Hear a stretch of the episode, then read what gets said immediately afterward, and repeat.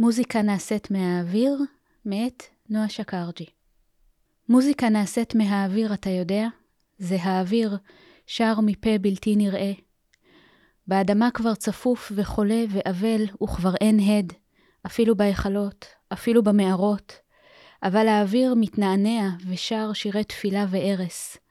ריק מצלעות עושה את מחוות הזרועות לרוחב גבעות החמצן העצומות, הפטורות מנדנדות או מגלשה שסופן ברב קומות. נושף בשמחה תחת השמלה המסתובבת. וכשהכינורות נכנסים, משהו בו נזכר לא מכאן.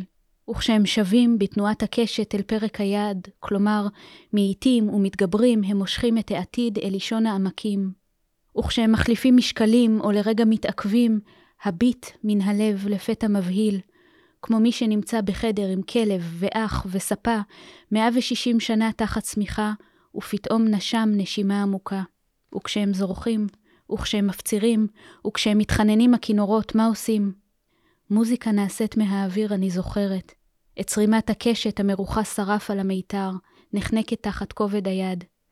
וכשהם ממהרים, וכשהם נוגסים, וכשהם מכים בשוט על הזמנים, וכשהם מביאים את כל השכנים, והאבוב, והבסון, וקרן היער, בלי להבין למה, מיד מתגייסים, לאיים ולהזהיר ולסגור עניין, יש להם את ה killer instinct.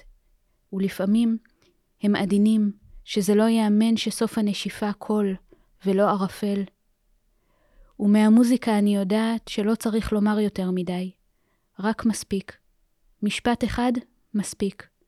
ולחזור על זה, ולחזור על זה, ולחזור על זה, ולחזור על זה, עד שאתפורר לגמרי. עד אוויר.